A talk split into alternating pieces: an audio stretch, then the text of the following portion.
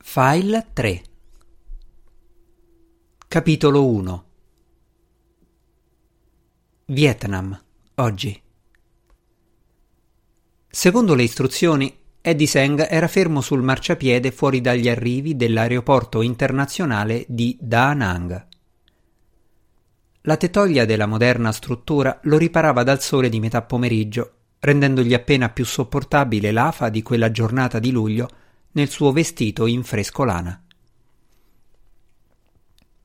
Come previsto, apparve una limousine nera che rallentò fino a fermarsi davanti a lui. Eddie aveva familiarità con i veicoli di rappresentanza e la riconobbe subito come una Mercedes Maybach V12, la crème della crème delle automobili di un certo livello. Lo chauffeur in uniforme girò intorno alla parte anteriore della limousine e gli aprì la portiera. Eddie entrò nell'interno elegantissimo e si accomodò sul morbido sedile di pelle color crema, domandandosi se ne sarebbe uscito vivo. Un uomo in abito nero, seduto di fronte al centro del sedile, lo esaminò con un metal detector. Ma Eddie aveva seguito le istruzioni e si era presentato disarmato. Accanto a lui, sul retro della limousine, c'era Zong Lin, agente sul campo del Ministero della Sicurezza dello Stato cinese, che lo osservava mentre la Mercedes ripartiva. A differenza dell'altro, non era in giacca e cravatta, ma indossava t-shirt e pantaloni casual neri. Le labbra sottili erano increspate, segno che era un fumatore incallito. Per un momento non disse nulla, limitandosi a osservare l'uomo che riteneva essere un traditore taiwanese di nome David Yao. In realtà Eddie era nato a New York, a Chinatown, e aveva imparato dai suoi genitori il mandarino e l'inglese. Dato che il suo accento era appena percettibile in entrambe le lingue, aveva trascorso le ultime due settimane a Taipei, la capitale di Taiwan, in modo da assorbire la cadenza locale. Per la maggior parte della sua carriera nella CIA aveva operato sotto copertura nel territorio della Repubblica Popolare Cinese, quindi era abituato a recitare un ruolo. Non di meno, non era mai stato così vicino a un agente dell'MSS da quando la sua copertura era saltata, costringendolo a fuggire negli Stati Uniti. Come ricercato in fuga era stato condannato a morte in contumacia e la sua faccia era nota alle autorità cinesi. Se Zhong Lin avesse sospettato la sua vera identità, Eddie sarebbe stato ammanettato e portato a forza dal Vietnam a Pechino, dove sarebbe stato sottoposto a un'esecuzione sommaria. Per questo motivo si era presentato all'appuntamento travestito.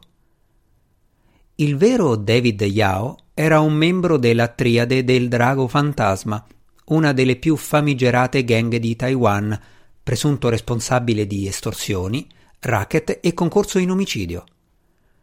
Tuttavia, 15 giorni prima, il suo corpo mutilato era stato trovato da una nave della marina statunitense mentre galleggiava nell'oceano. Quando la CIA si era resa conto che il cadavere poteva fornire un'ottima copertura per l'operazione in corso di Eddie, aveva chiesto all'US Navy di rinviare la notifica del ritrovamento alle autorità di Taipei. David Yao era sui 35 anni, la stessa età di Eddie, snello e atletico, ma nessuno li avrebbe potuti prendere per fratelli. Il travestimento aveva richiesto una trasformazione radicale del suo volto, naso più largo, mento più imponente, diversa forma degli occhi, barba e baffi posticci, e inoltre tatuaggi finti sulle braccia e sul collo.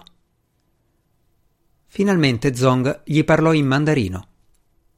Ha le informazioni che ci servono? Eddie non tradì il proprio sollievo quando si rese conto di non essere stato riconosciuto. È confermato. Faranno lo scambio su un treno. Tutti i posti sono stati prenotati, quindi non ci saranno altri passeggeri. Il personale è composto da vietnamiti, reclutati e pagati dalla triade. Dove? Da qualche parte fra Da Nang e Hue. Mi indicheranno il treno tramite un sms perché possa andarli a prendere all'arrivo. E i draghi fantasma hanno la chiavetta con loro? Eddie annuì. La prima cosa che aveva rivelato al servizio segreto cinese era la tipologia di dati immagazzinati su quell'unità flash drive USB. Informazioni strettamente riservate. I draghi fantasma di Taiwan, ostili al regime comunista della Cina popolare, avevano portato a termine un colpo audace per sottrarre la scheda di memoria a un corriere dell'MSS. Il falso David Yao era un traditore della propria patria, ma anche dei suoi confratelli della Triade. Che cosa la spinge a farlo? gli chiese Zong. Lo sa bene 5 milioni di dollari americani. Non potrà più tornare a Taiwan, non dopo questo. La triade saprà chi l'ha tradita. Non ho intenzione di tornare. È chiaro da qualche tempo che non arriverò mai al posto che mi spetta nella gerarchia dei draghi fantasma. Voglio soltanto trovarmi una donna a Melbourne e stabilirmi laggiù. Zong si strinse nelle spalle. Se lei è disposto a tradire il suo paese per soldi, io sono lieto di pagare. Digitò qualcosa sul telefono. Quando ebbe finito comunicò 2,5 milioni di dollari sono stati trasferiti sul suo conto. Eddie verificò sul proprio cellulare che l'operazione fosse andata a buon fine. E il resto? Quando recupereremo la chiavetta. Anziché imboccare l'autostrada, la Mercedes proseguì verso un'area privata dell'aeroporto. Dove andiamo? chiese Eddie. Dovete lasciarmi alla stazione. Zong sorrise. Pensava che le avremmo permesso di avvisare i suoi confratelli della nostra imboscata al loro scambio? Ve l'ho detto, con loro ho chiuso. Così mi ha raccontato. Ma perché dovrei credere a un traditore? La limousine si fermò accanto a un elicottero Eurostar AS350, i cui rotori stavano cominciando a girare. Poco più in là Eddie ne vide un altro, con a bordo uomini in tuta nera da combattimento, equipaggiati con fucili d'assalto e rotoli di corda. So che è un ex soldato dell'esercito di Taiwan, disse Zong. Perciò verrà con noi, per garantirci di entrare in possesso della chiavetta. L'agente cinese gli requisì il telefono, quindi lo esaminò da capo a piedi con uno scanner a bacchetta per assicurarsi che non avesse addosso microfoni o segnalatori. L'apparecchio non emise alcun suono, confermando che Eddie non aveva strumenti elettronici nascosti. L'elicottero si alzò in volo non appena furono a bordo. Il falso taiwanese si trovava sul sedile posteriore, incastrato tra due agenti cinesi mentre Zong occupava il posto accanto al pilota. Cosa stiamo facendo? Domandò Eddie al microfono della sua cuffia. Lo capirà quando saremo arrivati, rispose Zong. Quanto offrono gli americani per la chiavetta? I draghi fantasma volevano 100 milioni, ma gli americani hanno trattato fino ad arrivare a 50. 50 milioni? Niente male, considerando che ci sono solo due compratori, noi e gli americani. E naturalmente la Triade non ci ha fatto una proposta simile. Sarà bene per lei che i dati non cadano nelle mani sbagliate. Eddie si finse spaventato. E se i draghi fantasma hanno copiato i dati e li rivendono agli americani? Zong fece cenno di no con la testa. Impossibile. La chiavetta è criptata può essere letta solo dagli elaboratori centrali in località sicure della Cina. Se qualcuno cerca di aprire i file, la memoria si cancella in automatico e viene riscritta in modo che i dati non siano recuperabili. In realtà spero che la triade ci abbia provato. Il mio problema sarebbe risolto. E allora perché gli americani la vogliono? Perché sono gli unici altri al mondo ad avere un sistema informatico in grado di leggerla si trova al quartier generale della National Security Agency a Fort Meade. Quindi se riusciamo a prendere la chiavetta prima che arrivi negli Stati Uniti, siamo sicuri che non sia stato compromesso nulla. Zong si voltò indietro.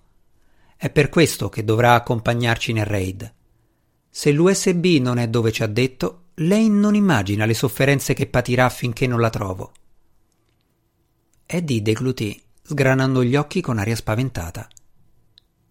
Desidera cambiare la sua versione? gli chiese Zong.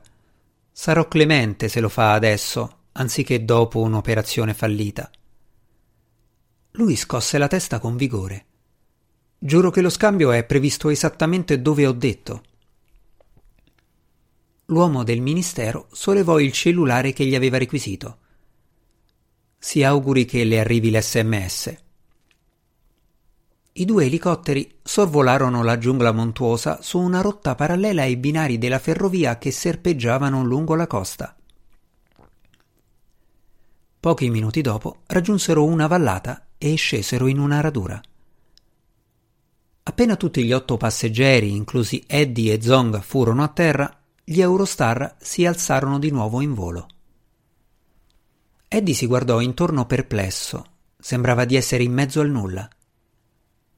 Da questa parte, disse Zong. Si fecero strada nella foresta tropicale per una decina di minuti, fino a giungere a un pendio da cui si poteva vedere l'oceano. Sotto di loro i binari venivano inghiottiti da una galleria. Quella è la nostra destinazione. Zong indicava la bocca del traforo. Ora Eddie capiva il senso dei rotoli di corda. Se avessero cercato di scendere sul treno dagli elicotteri, avrebbero telegrafato le loro intenzioni a distanza di chilometri. Calarsi sul tetto del convoglio mentre usciva dalla galleria sarebbe stata una mossa invisibile. Posso avere un'arma almeno? chiese Eddie mentre marciavano verso l'apertura del tunnel. Zong gli rivolse una risata cupa. Gli altri uomini lo imitarono. Continuarono la marcia. Se l'agente del ministero fosse rientrato a Pechino a mani vuote, Eddie era certo che quel fallimento avrebbe condotto lui e i suoi uomini davanti a un plotone di esecuzione. La chiavetta che erano incaricati di recuperare prima che arrivasse agli americani conteneva i nomi di tutte le spie cinesi attualmente operanti negli Stati Uniti.